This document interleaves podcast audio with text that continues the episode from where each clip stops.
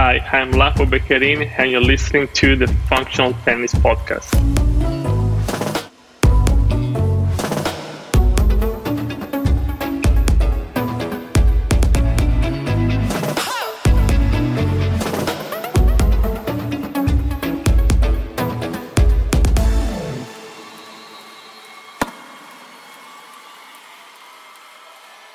Welcome to the Functional Tennis Podcast. I'm your host, Fabio Molle, and every week I try to speak to people working at the highest level of tennis, from players, coaches, trainers, and more.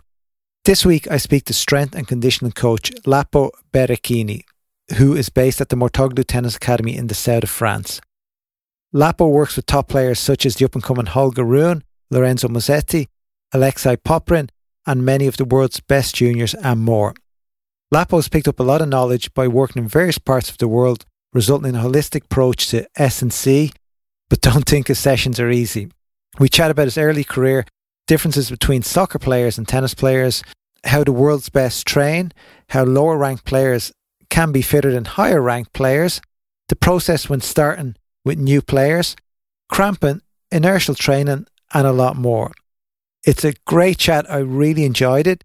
If you enjoy it, two things. Make sure to check out our previous chats with strength and conditioning coaches, such as Eric Hernandez, who works with world number one Daniel Medvedev, Marcel da Cruz, who works with Casper Ruud, Matt Little, who works with Andy Murray, Sebastian Durand, who works with Grigor Dimitrov, Jason Stacy, who works with Aryna Sabalenka.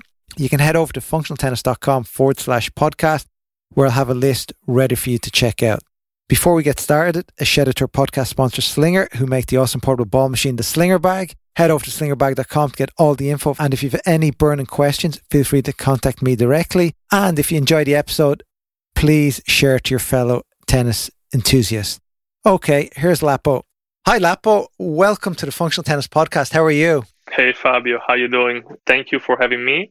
And yeah, all good. And yeah, happy to be here with you here. Great. Well, I'm. I, I know I say this a lot, but I'm excited to have you on. I really am because we've commu- communicated a lot over the past few years. You put up Yep. a lot of great videos. You work with some great players. So let's kick it off with tell us a bit about you, maybe how you got into the strength and conditioning world, your your background, and then we'll touch on where you're working now and the players you're working with. Yeah, for sure. So look, basically, I started in 2010. So we're talking about 12 years ago. I start work strength conditioning in Spain, in Levante. Was actually a, like club from Valencia, the first club of the city of Valencia. And then I spent few years in Spain. I had also the opportunity to study post degrees, so like master. One in Valencia was one year, was injury prevention master, and one in Barcelona, two years actually the one in Barcelona really, let's say, changed my vision, changed my mind. Mm, the rector is Julio Tous, so he's one of the, I would say, best to me fitness coach worldwi- worldwide. He had huge experience in high level tennis, high level football, and yeah. And then after I moved to China, I worked in Super League, also in football there. Then I had short experience about around one year and a half in tennis in Italy. After I got the chance, the opportunity to move to India to go deep in the biomechanical and relaxation with yoga. So that's why I moved to Mumbai to study one year yoga. And then after I came back in Italy, I went north of Italy actually in a small academy. And uh, finally, 2019, I moved south of France here in Mouratoglou, where actually I'm working. And yeah, here we are. Well, so that's a, a vast array of places you've worked. So you must be, you, you know, you cover a lot of areas, which is interesting. But quickly, where about in Italy are you from? Florence, actually, Florence, so Italy. Okay, so north of Italy isn't too far from Florence. I thought when you said the north, you were from a bit more south. I mean, no, I mean, when I worked in the academy, actually was it was in Como, so it was like north of Milan. So yeah, from from Florence takes like let's say four hours, four or five hours. Did you play tennis as a young kid? Uh, not really. Actually, I played baseball, uh, not super high level. So, by the way, yeah, I played like around four years baseball, and then I practiced just for fun tennis. But I never was like good player. I just had I think like around 10, 15 lessons, and that's it. And did you want to work in the the fitness, the strength and conditioning world of tennis? I know you've football experience. What brought you to work in, in tennis? Yeah, I mean, actually, it's funny because I thought always that uh, my goal was to work in football, and actually, I'm lucky because I did it. I'm still doing it through my company, but like just working with private football player now for the moment. But you know what? Like I found that I got that in tennis, the level that you can put in with the players is like way higher than football. I mean, also just in terms of time that you have to work with one player. In tennis, you can work like three, two hours per day, just one player. And in football, this one is not possible. Unfortunately, it's not possible unless you have like a good, very good level of club.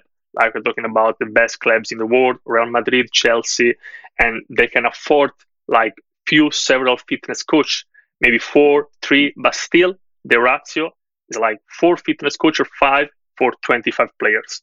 So the quality will never be like the quality we can have in tennis, actually. That's why also I move in tennis. And would the best footballers in the world, the Ronaldos, the Messis, would they have their own fitness coach also that they work with? Actually, how it works with this level that you're talking about, Ronaldo example, always when he's moving, he has like, let's say, kind of small private team and is always moving in all the clubs. So let's say in Real Madrid, he was with the same people. In Manchester, was with the same people. In Juventus now was with the same people just before going back in, in uh, United again. So yeah, this level of players usually, and that's why also they are very good because actually they invest in the strength conditioning, they invest in good therapists, and they travel around the world, bringing them also always with them. That's interesting. The top 1% always think that bit differently, don't they? Yeah. and so I was going to ask you this at the end. I'm going to ask you now difference between soccer players and tennis players as athletes. I know it's different sports. Yeah. And it could be, you may say it's hard to compare them, but which is the better athlete if you wanted to be a world class soccer player or tennis player? They both make loads of money, so that doesn't matter. Uh, I mean, you know, like who's fitter? Yeah. Who's the better athlete? Yeah, actually, it's a fun question. Always I answer like, who is the man? I mean, he's the man who can lift the heaviest weight, or the man who can jump like longest. Who is the best one? So you know, like it's tough to say. Like, let's say football usually, like soccer, they cover around between 8 11 kilometers during one match mm. tennis you go around can be three four five but just imagine like i remember this one was impressive to me talking about actually one player from the academy Tsitsipas 2019 third round australian open if i'm right or maybe i'm wrong by the way it was like he did 172 change of direction on the high speed 172, close to 200 times. One player in tennis, he can change direction on the high speed. It means we're talking over 17 kilometers per hour. So it means like tennis for sure is a sport with a huge demands about fitness, everything, aerobic capacity, maximum power out, so speed for sure, reaction time, strength, everything. Soccer also, but yeah, I will say if you compare the top 10 tennis players with the top elite football players, are we talking about like uh, Ibrahimovic, Ronaldo, they can be pretty close. Then, of course, you must go in the like specific fitness yeah. what they need mostly. But yeah, what um, I remember the experience that I had in football. I was impressed because sometimes from outside you think like they can work all the day long in football, but it's not like this actually. The time that they invest in the fitness for a club, for a medium average level of club, fitness wise, every day daily is around 40 minutes, one hour.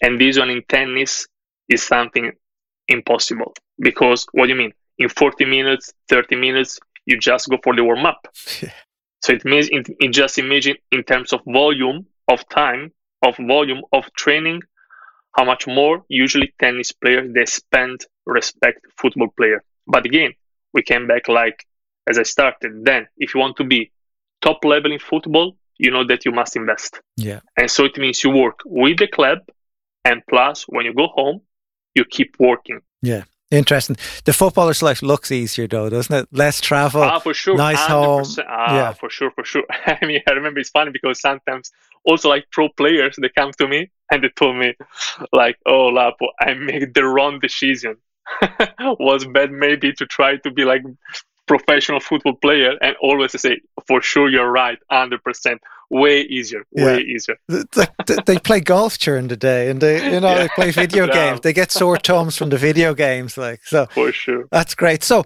you are you've been in Mouratoglou in the south of France since 2019 yeah. Uh, maybe tell me some of the players you've worked with and you still work with.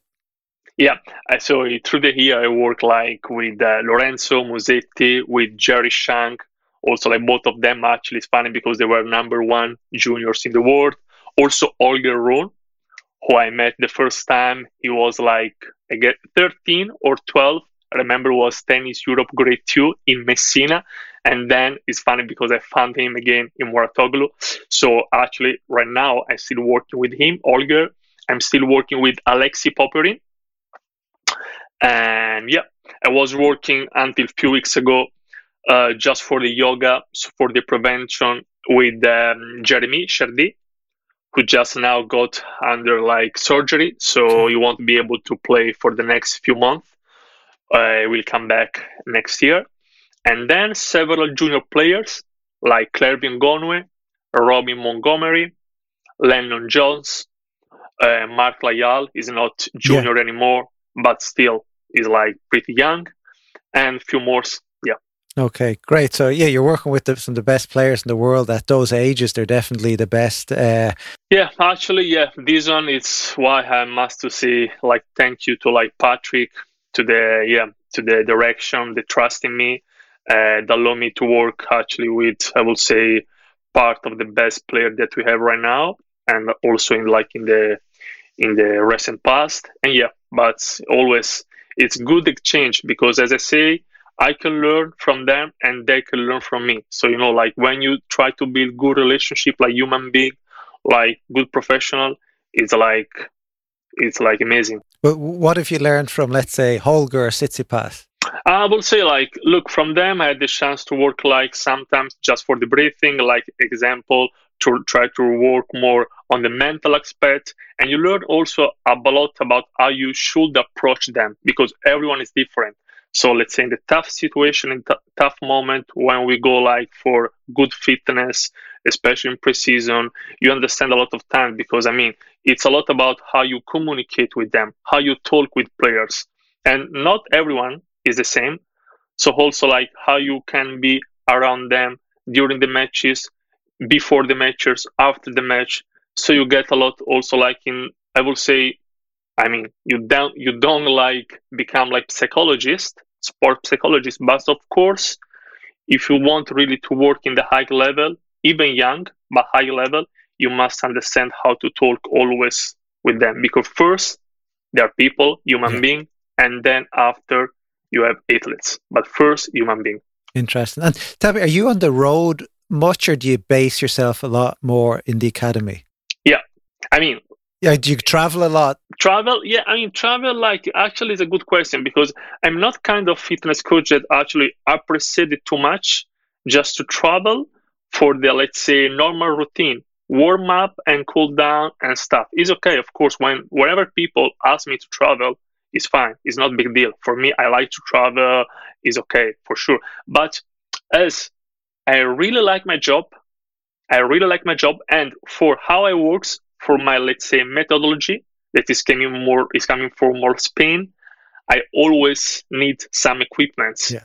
Equipment, especially for like my background, it means like isoinertial equipment, vibration platform. So it's something that I know that I can do the best in the academy because I really need something that we have only the academy. And actually like academy we are doing amazing. We invest a lot in like facilities in equipments in tools and we're still investing a lot. And this one is like because patrick because he had good vision we want to be like the academy number one in the world. And so we know that we must to take like everything all the best that we can take from around the world.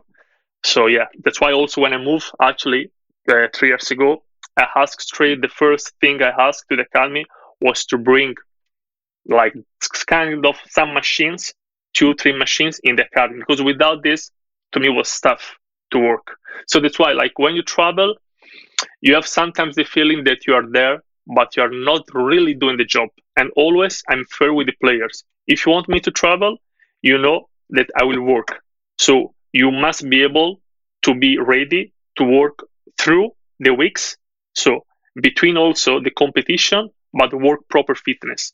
If you ask me just to come there, I don't know, like just to be there with you and clap, I'm not the right. Hmm. I'm not the the right guy. So what you're saying is the real work is done at base, and that's why you're there to get some real work done.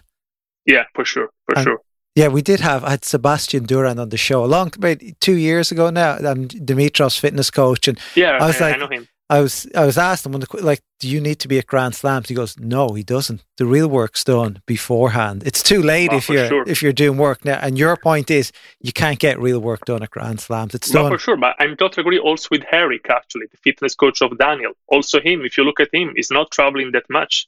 I remember, like a lot of like fitness coach. Look also Nadal Look, Alcaraz also Alberto is fitness coach is not traveling. I mean, when you go when you find like the good combination, like maybe some also the physio, mm. if he's smart, if you have good relationship, fitness and physio, they can manage also. Yeah.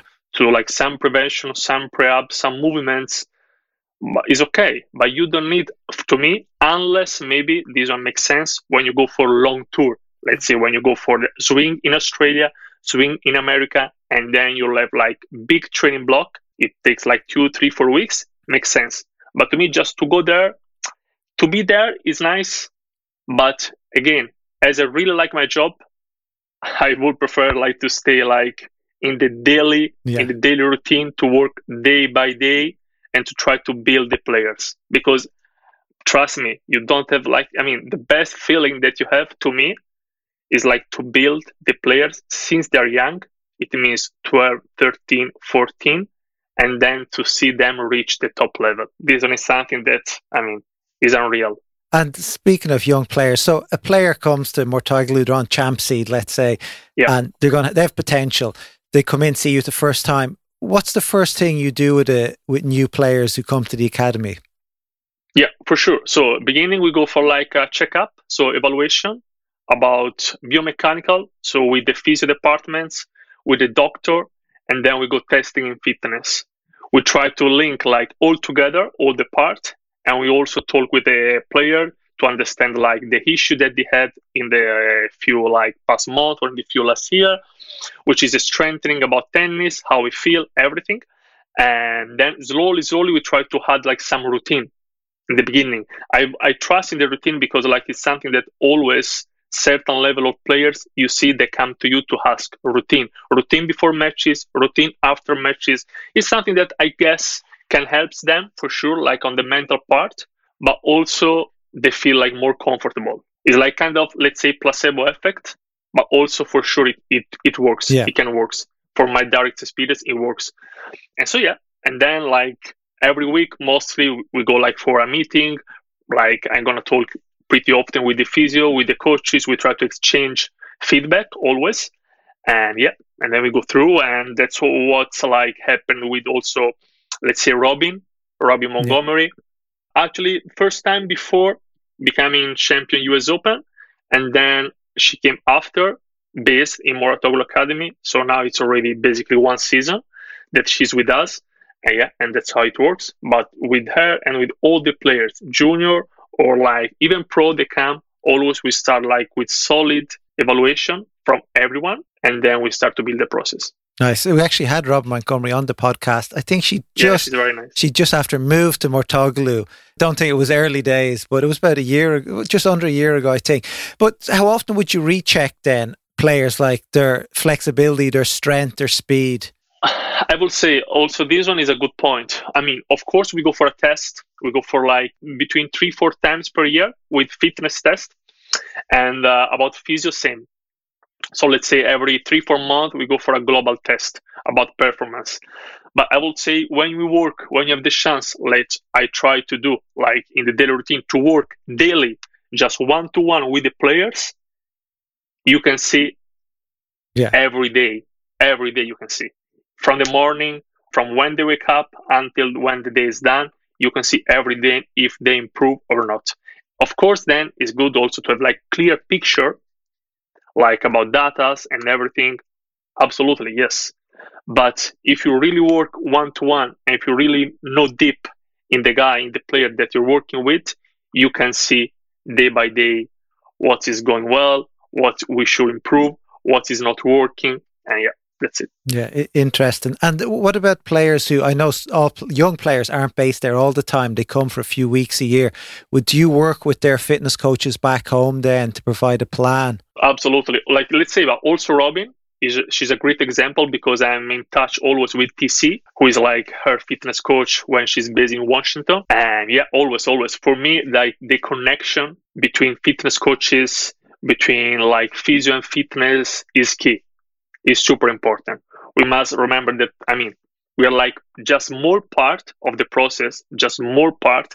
And then we are, we might, to me, like work everyone like connected together to try to give the best for the player. So for sure, always in touch with everyone, parents, coaches, physiotherapists, uh, osteo, whatever, like all together. That's why I, I think like actually on my WhatsApp, I think I have like more than 20 groups because yeah. actually we have a group for each play, you know, which makes sense. Yeah. So like even though like for whatever, just you text there because of course it's not easy always to ask for a meeting, for a meeting someone. Sometimes you are I don't know, like here to work. Sometimes you work like outside or in Monte Carlo. Sometimes you travel. So, but in the daily, after end of the day, you always know what's happening, what's going on. And most of the time, you don't actually need a meeting. Yeah. A, message, a message just doesn't. Meetings can be overkill. Okay, so you, you've worked with great players. I'm sure you've worked with more average players. What's the biggest difference you've seen between the players who are at the top of their game at their age and players who aren't? Is there anything that stands out? Uh, this one, like, just is very interesting. Actually, I won't make like the names because, of course, no. I cannot. But like, just a few months ago, we test like some one of them, some of the player that I told you, and was funny because like top player, you compare with like lower ranked, way lower ranked, and what came out the lower ranked player has best fitness yeah. about testing than the higher ranked. Oh wow! So this is what does it mean for me. Always, I say one thing um, when people ask me about fitness, how is important fitness in tennis? For sure, is important. For sure, important. But to me, with fitness, you cannot think to win tournaments for fitness. You can win one match through the week or some master or slam through the two weeks, you can win one match maybe. But in the end of the day, as look was perfect for me what Nadal just say after French Open. He arrived with I think one of the worst level of fitness ever. I mean, he couldn't walk almost, and he made it. And what did he say? I didn't walk because my fitness, because I think I, I never felt so bad in the last like ten years. But in the end of the day, we're talking about tennis. So tennis, if you're good on tennis, if you're good like mental, so good behavior, good attitude, then way easier to make it. Again, fitness for sure helps you. Always, if you take like the top 10 players who you think he has not like good level of fitness. I mean, these guys are like machines, mm. everyone. But it's not something that make you win in the long terms during the week, through the week. Okay. So again, you can see sometimes like players to me they focus even too much junior in the fitness because they think they will win tournaments and actually is happening is funny because of course when they're young you see like people guys 12 13 years old they looks like 18 so there is this huge gap that of course helps you a lot but then when everyone mm.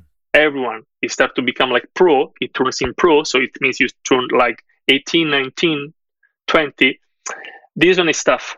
You cannot think to me to win anymore at certain level just because the fitness. So it's something that always you must to me to pay attention as fitness coach to let them understand priority. They are tennis players. They're not track and field athletes, which is also huge biomechanical and technical part in track and field. But like tennis players, so we're talking about tennis.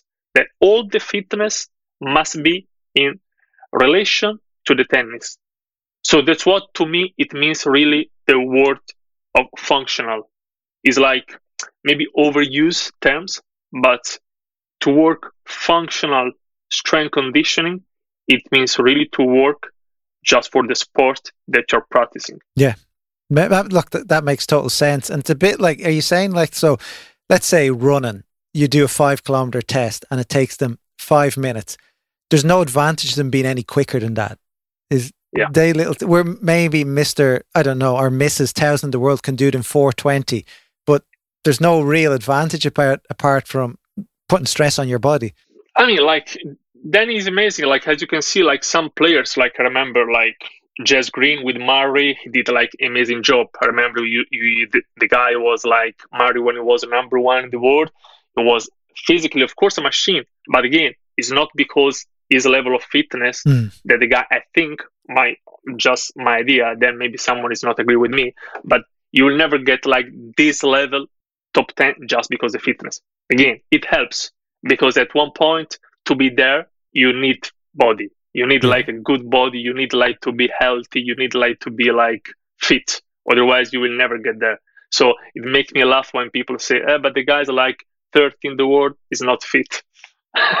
Like, to say not fit. I think by becoming 30 in the world or 20 in the world that's you just have that. That's part of it does that make yeah. sense you have to have that you don't become 10 in the world without being a beast like yeah and that's come Absolutely. over i think it's the other thing the compound of training so training year on year. A lot of people like me would train from you start in January, you finish in December, and you sort of reset and go again. So you never really compound. But professional athletes, be it soccer players, they've 20 years of compound and fitness built on top of one another. And exactly. That's why I think they're different.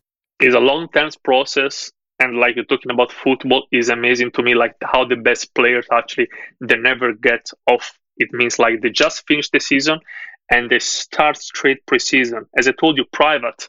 And this one is why some of the top players they reach this level. And also in tennis, the best one, I remember Dimitrov, or like even though other players they just finished the season, but they're still moving. They're mm. still moving the body. They're not people like they are lazy. They go, no, I just stay in the couch, in the bed all the day because they know that actually the body is like a machine. Yeah. And so you must keep moving the body every time, even though maybe changing something, maybe go for a run, for a swimming. And this one, what, as you say, is a long term process. Is what makes them some players like to reach the top level. The mindset they have is incredible. Yeah, uh, amazing.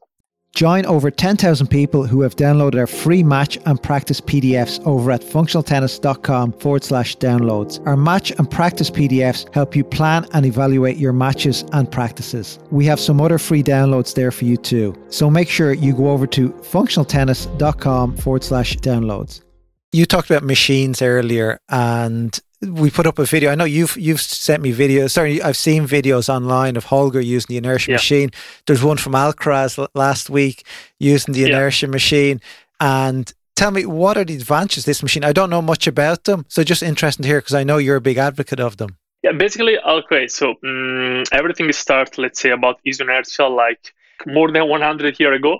They start to the NASA from in America. They start to do like some research for like people that were like going in the space to try to keep them moving and healthy about the volume of the muscle. So to don't lose too much muscle because of course when you're like in the space you cannot move you cannot do nothing. And so they found like they came out with this kind of like machine what the name is like flywheel. And basically after in the 80s so we're talking about 30 years ago in stockholm in sweden few doctors and one of them is not a doctor actually is like a fitness coach it's called Julio Tous, is the one that I was talking about, director of the master, the one that I did in Barcelona. He tried to develop the idea.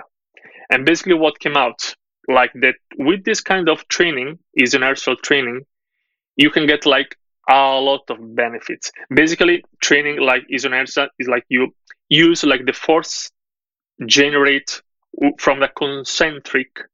So basically, let's say biceps curl when you go with the hand close to the shoulder is the concentric action. And then you try to use the force of concentric to try to go to hold to resist as much as you can in the other direction so in the centric. So let's say when you have like this stretch just to make it easy the length of the muscle. Mm. and this is why like you can see like sometimes also people that's the first reason why. I remember I brought the machines in the academy, and not a lot of people they used to like it because it's not so easy for like beginners. It's not something like easy to go and easy to understand. But when you go in the, into it, you can really understand like how many benefits. I'm not talking about like the, I mean, physiological benefits that they have. Uh, you have a lot of studies. Just if you go on PubMed and you put like inertial training benefit, you can have a lot about injury prevention, about to have sarcomeres more in series, about like more range of motion, to um, have more um, hypertrophic volume on the muscle. So like there are really, really, really a lot of benefits. But to me, the real benefits is that you are completely free to work. Especially, I'm not talking about the squat, which is also very good. Maybe you saw him, it's called like the squat is the classic flywheel, the one when you stand and you have the resistance from down. This one is very good. But the one that I, I really like a lot is the is called in Spain actually polea or you can call like V-line, like for the brand that I'm developing like some machine and working with, which is Italian brand. And because you can also like basically work on the technique of the movements, like let's say forehand, backhand, service, everything, and at the same time to develop the strength.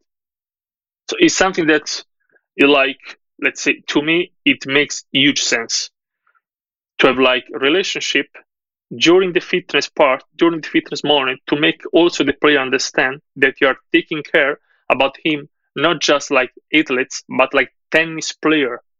So he's a tennis player, so we work strength for your forehand, we work strength for your backhand. And this kind of freedom, what you can do, like you can see like also how can improve the synesthetic. So how can they understand more and more how the body works? because not just to go on the bench, lie down, and go with the dumbbell up and try to develop the chest and the pectoral muscle. We are talking about this, develop your muscle, but in the same time to connect all the body and to try to work on it. Let's say short example on the forehand. Sometimes people they don't load enough from the leg, forehand openness. They don't load enough the right leg or they just don't use that much the core control.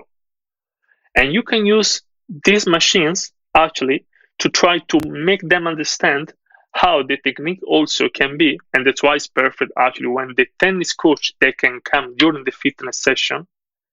And at the same time, you can develop strength on the leg, strength on the core, strength on the shoulder, everything together. It feels like it's the, you can just go on there, do all your strength work on it, and then job done. Seems to cover yeah. all the bases. Obviously, you've seen a lot of improvements with it. You like using the machine. It's just interesting to hear because I've seen you guys post it. You've seen Alcaraz do it. I haven't seen so the other top guys, but look, there's different, as you say, there's different mentalities from different coaches. Yeah, I mean, it's funny because always, always when people ask me, well, what's the best way to train? I mean, like if you look like take the top ten, everyone actually is training different. Mm. Everyone from the top 10. There is no one right way. I will say just trust the process and you, you need to me some scientific base, it's a solid mm. base, and then you have like to know like deep knowledge in what, what we are talking about. So honestly, I won't feel comfortable. I won't feel comfortable maybe to work like on, I don't know, more like contrast training, more weight powerlifting. I won't like, but I remember about like amazing player working with huge volume of weight. Yeah. I remember about Fer, uh, Verdasco example. He's big guy now, isn't he? I mean, the guy was like lifting huge weight, but I won't say that he was not doing good. He got huge result, and a lot of players, also different players. But like, let's say for me, the smartest way, and again, the functional like way to work it is like to use this machine. These are just part of the machines that I, I used to work with. Then we are, I we developed also with the Italian brand like the vibration platform, which is something that already Nadal was working like more than 10 years ago. And also this one, you have a lot of benefit for the stability example of the lower limbs. So you can connect stability of the ankle through the knee hip and to try to connect the core. So it's something that people usually they think about the legs and they think about the arms and the core like different part of the body. Like my point of view is like we work like a chain, which is pretty common now. Everyone talking about muscle chain, but really try to work regarding fitness, everything connected. Nice, nice. It's an interesting topic, and there was a video doing the round. Now it's only an, one video out of many of, I'm sure, their reps that they do and their exercise. But it was Medvedev who trained sometimes in your gym. He was doing, what was he? he was doing a hip thrust, and he'd like 50 kilos. And then there's a video of Emma Raducanu with 200 kilos doing a hip thrust. I was like, how the hell?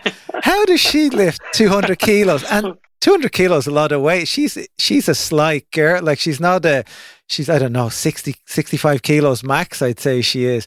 Yeah. And it was just interesting. But again, there's different trainers do different things and. For sure, for sure. Just like to understand like about like the difference when we're talking about volume. The higher force it, then you can generate it with the flywheel technology is between two and three times higher in terms of force the one that you can produce with normal. So with normal weight, with concentric. So also like the hip thrust, great movements, great tools like to strengthen the hip, to strengthen the lower back, to have solid pelvic. I love it. But also this one is pretty analytic and for sure it works. I won't say that it doesn't work. But for me, there is like one period of the year when you can work more analytic or maybe during the tour. But then when I, I really work, I really do like my job that I think like I'm like decent doing it, it's always something more like about movements. And it means first thing, standing. Because how many times you see one tennis players performing on the back or performing lie down? Never. Tennis players sits past the odd time when he's diving. I'm yeah, kidding. just Kyrgios maybe now on grass. Yeah. So you're standing and so we work standing. The core, we work standing because on court, you hit the ball, you should be able to control your court standing on two legs. Sometimes also on one leg. Yeah, very functional. That makes sense. I'm dreading my training session with you, by the way. I need to get super fit just to show up there. So it's grass court season now. And let, what's changed between straight off clay court onto the grass court? Let's say Holger, one of your other players, Musetti. What changes in the training there just to make sure they're ready for the grass and maybe more for an injury prevention? What exactly yeah. changes? For sure. I mean, like grass, like clay actually does have also like a slide element. Is like, let's say, is not as prolonged as long as it's going on clay, and and mm, mostly important is not so like she like so safe because as you see when you slide pretty often you can overslide. And people not often but i will say almost during one match one time or more time they're slipping and they can overstretch. Actually is what just happened to lorenzo. Hopefully it's nothing serious. He will be able to play like in uh, in a few days. But to me super important again is like to work. If you have kind of machine like that can make it more functional also on the field like isoinertial training to try to work more on the deceleration. So as you can see like usually in tennis on grass what comes out? You stay lower more frequency on the feet you don't go for super wide stance and you try just to keep the balance as much as you can. So for sure bending more than is what's coming more strengthening on the patellar tendon. So I remember was Australian Open, one of the last Australian Open. I remember Nadal doing the protocol 545. It means one great leg exercise to strengthen the patellar tendon is 45 seconds wall squat. So just squat to the wall, holding 90 degrees, and 20 seconds off. Four or five times. This is a simple example about something that always when start the grass season, I ask to the players that I work with to do. Even better, it will be using the Russian belt. What is called in Spain cinturón ruso is like a kind of belt that you put around the knees and you can go really down doing like a proper squat. So this one is already something that's pretty like easy to do. It takes like I would say between seven eight minutes, but to watch out strengthening always patellar tendon. Also, what's important, immobility. Immobility as you spend way more time in the squatting position. So try to avoid like pain on the groin part, more hip mobility, more eccentric strengthening on the adductor, short and long adductor, and as I told you, footwork. A lot of footwork with mini steps, I would say, very short steps, but great intensity. And some deceleration work to deceleration pull the brakes. always. Like I remember, like when was like last year ago. Yeah, I think one one year ago. Um, I spoke with one tennis coach. He was asking me why. Actually, I was pulling. I was pulling one player in the direction when he was going because usually what you can see always, like let's say the guy is righty, you want to hit the forehand, and you pull him from the left. Is exactly what we don't need. Okay. We need exactly the opposite on clay, but it's even more on grass. Look, I just work like few days now with two players, Petros Tsitsipas, the younger brother of Stefanos, and Lennon Jones. Petros he just left actually yesterday to Mallorca. He will play double there, and uh, Lennon Jones he will play Roehampton ITF G1. And we just work on this one in the last couple of days. A lot of deceleration using a device that I developed during the years that can pull you in the direction when you're running and you must be able always to keep the balance and then also to be fast to recover of course and then you can work on court you can work on grass i mean to work on court is not easy as in europe it's not easy to find like grass court No. but we are lucky Mouratoglou we have like huge out like sp- outdoor space so we have like actually a lot of natural grass and we are able to work on it Nice. So there's plenty they're working on. It's just interesting to hear exactly what the players should be working on and what they are working on. Yeah. Yeah. So that's the that's the grass court underway. And another thing I want to ask you about is some your play like cramping is with younger players is a big thing. And I know there's nutrition is one side of it, but let's talk about from a strength perspective, what sort of things can players do to stop getting cramps? Yeah, for sure. First of all, I would like to say, like my my point of view, as it as I, we spoke before, when you reach like when you reach like this level of like players, like talking about top fifty, top forty, everyone has like very good level of fitness. So it's tough to see that they are not ready to compete. Sometimes you can also see like players like getting cramp after like I would say not few games, but during the first set, which is something weird to me, most of the time, I would say always, but you can never say always in this life. So most of the time, it's come out for more than one reason. So I guess could be also the fitness. So maybe we didn't work enough resistance or strength, power resistance, so the ability to perform always the same power, the same output force from the legs.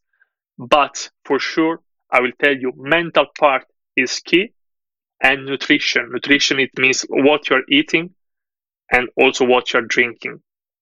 About this one people a lot of time players when you ask them you tell them look remember try to drink try to drink every day. And they say yes yes for sure lapo. I play today i start to drink a lot from last night. It's not working like this. The body it has some certain times that he's able in it can like absorb everything that we put in. It's not like we go full and we start to drink now for tomorrow five liters every I don't know three four hours. It doesn't work like this. If you play in two three days, it's today that you must start to take care completely about what you're putting in your body. And what happened as you're a tennis player and you're supposed to play every week, at least one match, it means basically you can never stop drinking and eating properly. Because it how it works it's not like you play and then you go like for two three days you don't care and then you start again to take care. It's a process that takes between two three four days the nutrition to be really really really fit. And this one is one part. Nutrition is big. As you said is right. Totally agree. Then mental it's funny. I had the chance to talk with Lorenzo. I remember last year French Open against Novak, and also with Holger US Open. also against Novak. Both of them, they got trouble with cramps. After we spoke, and they came out with the same reason. Mental part, stress level was the main problem wow. during the match. So they didn't cramp. And I'll tell you, Holger was coming from two tournaments, two Challenger one. One was in San Marino. I think the second one was Verona, was on clay. He just go for the second Challenger in a row. So he won two Challenger, was I think like August. And then he flew to America. Full storm in New York. So was not able and he was moving from clay to hard. He practiced indoor. Day after, imagine, match slam, center court, night match during the night with Novak.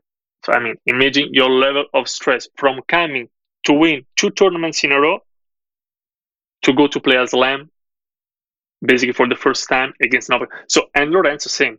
Mm. He was doing very well and then retired because he was not feeling good, but the mental part was there. Always the mental part is key. About strength conditioning, again, I tell you, if you're talking about people, players, out of like, let's say, not even 100, because also to me, like player like 90, 100 is really good physically. I never saw like players like 90 in the world and they cannot say, no, this guy, of course, you have room improvement. I'm totally agree. Everyone has. Also, number one in the world. Also, Daniel, now Medvedev has it. Everyone has. But to be from there, to say that the problem of the cramp it's only regarding fitness, no chance. But if the question is coming back to your question, what we can work on, for sure, strength resistant, power resistant, and also again eccentric training. Eccentric training to me better if you can make it using isoinertial devices. Otherwise, you can just work eccentric training also without isoinertial devices. Very interesting. I knew obviously a bit about the strength training work and the nutrition, but the mental thing I'd never thought about and how that can cause stress to the body and result in the breakdown of the body, which is interesting. But it's huge. I remember also I got like experience in the through the years. I remember it was in Spain. I was working in Cordoba actually. Was in Segunda, so was like not in the first league. Cordoba at the time was in the second league. And um, we had like a talk with a mental was like a mental coach. He came out we started spoke with just one guy because he got some like problem issue with the family and everything. And the guy i remember was sad uh, was not happy to be there to perform like was almost crying in the locker room. We had this huge conversation the day after what happened the guy was perfect health yeah the day after the guy injured hamstring was after I think 20, 30 minutes of the match started, injury. And you say, okay, it's like random, it's casual, it's not casual. A lot of times, players, top players, they can get injured just because the mental part. It's something that it, it I mean, it sounds like, what are you talking about, but it's like this. To me, like if you have really like holistic vision, and this one is also what I got from the experience to live in India, in Mumbai, is like this. The body is not like a machine. We are like all together. So first thing, again, human being. Then you have the athletes, but everything is connected. So we cannot think about always injured. Why some players they always get injured in the same area? You, I have players that they, I had players actually in soccer, football. They're always injured in the pelvic area, in the mm. stomach area. Why? Lower back, iliopsoas or a short adductor or pubalgia, the head. Why? It's not something like, I mean, to me, you should think about it. Yeah, very, very interesting. And your whole, the holistic approach to it. Question regarding water. On average, a tennis player, how many liters of water do they drink a day? Ah, uh, look, like in summer or like average? Just on, on, I know summer is yeah. different, whether it's 40 degrees or 20 degrees, but let's yeah, say yeah. 30 I mean, degrees, preparing for matches. Are they drinking like four to five liters a day or more? No, more. They go for more for sure. They go for way more, way more. Yeah, they, they go for more. I have, I mean, the players that I work with consider they go like for uh, like around three, four bottles per day of water. So that's like uh, that's like six to nine liters a day yeah, of water. Easy, easy. Plus, yeah. I didn't know that. Yeah, yeah. And also, we're finishing up here now shortly, but question that's always asked coming from heavily amateur based players is how do the pros slide on hard courts? What's the secret? Is it just force or it's I'm asked all the time, how do they slide? And you see it in comments, how do they slide? What's the inside knowledge on how they slide on hard? I mean, it's something like this one. Uh, this one is a, like we open like a huge window because I mean, I would say it's kind of the approach that you have also in the young age. Usually, I'm not saying always, but people that they can move pretty well are people that they are young players that they had experience in different sports. So what they call differentiation. So it's not like they just went for the tennis and they played tennis during all the career, but maybe they play soccer or maybe they did dance mm. or they play basketball or they play different sport and they could like develop more like base in terms of movement, in terms of coordination, and for sure this one it will help also when you reach like top level. Then of course you can also work on it. That's what like strength conditioning they to me they should work also. Like sometimes can be like just with the fitness, sometimes can be like what we call fitness on court. Always when we talk about fitness court, it means like doing fitness with proper movements on tennis with the tennis coach there is something that we develop like a lot in the Mouratoglou Academy. We're using like with junior players and also pro players. And what you can see like the likes, I mean the likes because it's regarding tennis wise. They really don't like because usually, I mean, I used to go pretty intense. It's always when you ask people like, let's go fitness on court, they're happy, but at the same time they're not happy. But about sliding is a mix between genetic is a mix between which kind of sports you practice when you was young and also of course is about like training and practicing and practicing and practicing and try to develop the movements and try to let them understand also this one is a lot about synesthetic so to know about how your body works how your body reacts to make understand the players how they should move on court yeah it's interesting because you, you, you try it the odd time, and it's like you're going to tumble over. You know, it's you need a lot of force and commitment. Yeah, but look, it's funny because like I had just example. I mean, it's not it's not big secret. Like um, before French Open, I was working with Holger, a central court. I was working like with one device we have. It's called as Fusion Sport. The brand is Fusion Sport. Then Vald, which is another brand from Australia, which is very good because basically Vald is a device that you can like evaluate the strengthening of the groin and on the hamstring. Basically, they they bought the fusion sport. So basically, I did like this session with this uh, fitness session actually with Holger on central court on clay just before French Open. And what I saw, he moves very well on both sides, right? So it can slide, it can slide backhand, open stance, it can slide forehand, open stance, close stance, whatever. But you will say from outside, look, the best way to go to the backhand for sure is to hit in the open stance and then to recover. But what I saw from the datas, from all the datas after the session, that actually is faster him moving on the backhand in close stance and then recover to the forehand, then sliding in the open stance on the forehand and recover to the back. And it's something that you think about, you mean like it's not possible because for of course you need more time to slide with the right foot when you go backhand, close stance, and then to put the left foot and then to cross over. You need more time. But exactly is what I was talking you before. If you really know the guy, if you really know the player, is something that I will never change because there is no reason. Mm. Another fitness coach, he will come and will say, Look, Lapo, you should teach him to slide better on the open stance backhand. But why? Is what we need is the time that he needs to move his body from the left and recover to the right. If he's doing better on this, we keep on this. And this one it's real working for each people for each player to try to make the best for them. Yeah. Of course, you can have a vision but then you must adjust adjust in terms of each player and how is how like is he strengthening, how he's moving and everything. So yeah, it's like just a little example that make you understand like how deep every to me fitness coach and tennis coach they should go with the players that they work with. Yeah, it's really interesting. It's just yeah, you can go so deep. You need all day with these players, and an hour a week won't get you this. But last question: Who's going to win Wimbledon, men and ladies? Call it. Uh, so Kyrgios. Ah, come on, be serious here. Come on.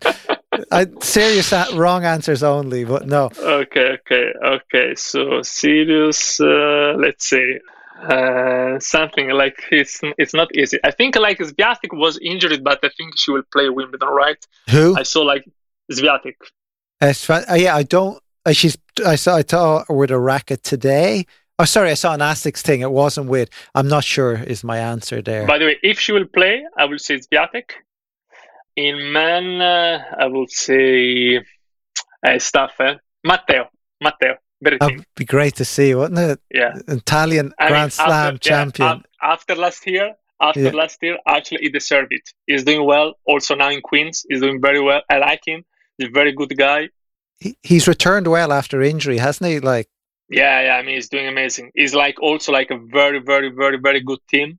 Ramon, the osteopath from Spain, the fitness coach, everyone, Vincenzo, the coach, like amazing people around him. He's an amazing guy. I had the chance to talk with him like when he went like from uh, from the UTS tournament in Mouratoglou. Oh yeah, we host him. Super smart, intelligent. Like, look, as we say in Italy, is like the perfect tennis player. Perfect, yeah. The okay. one that we, we was looking for, like for like I don't know since how many years. We have there now. Yeah, well, hopefully, let's hope that. But Lapo, thank you very much. Really enjoyed that chat, and Perfect. I said I hope to get down someday for a fitness test. Yeah, for sure. I'm still waiting for uh, you. I'm still waiting for one you. Day, so please day. come. Perfect. Thank you for having me. And yeah, thanks, Fabio. Really hope you enjoyed that episode. As I said, we've other podcast episodes with fitness, strength and conditioning trainers. Head over to functionaltennis.com forward slash podcast. We have a list made up with them. Thank you very much and take care.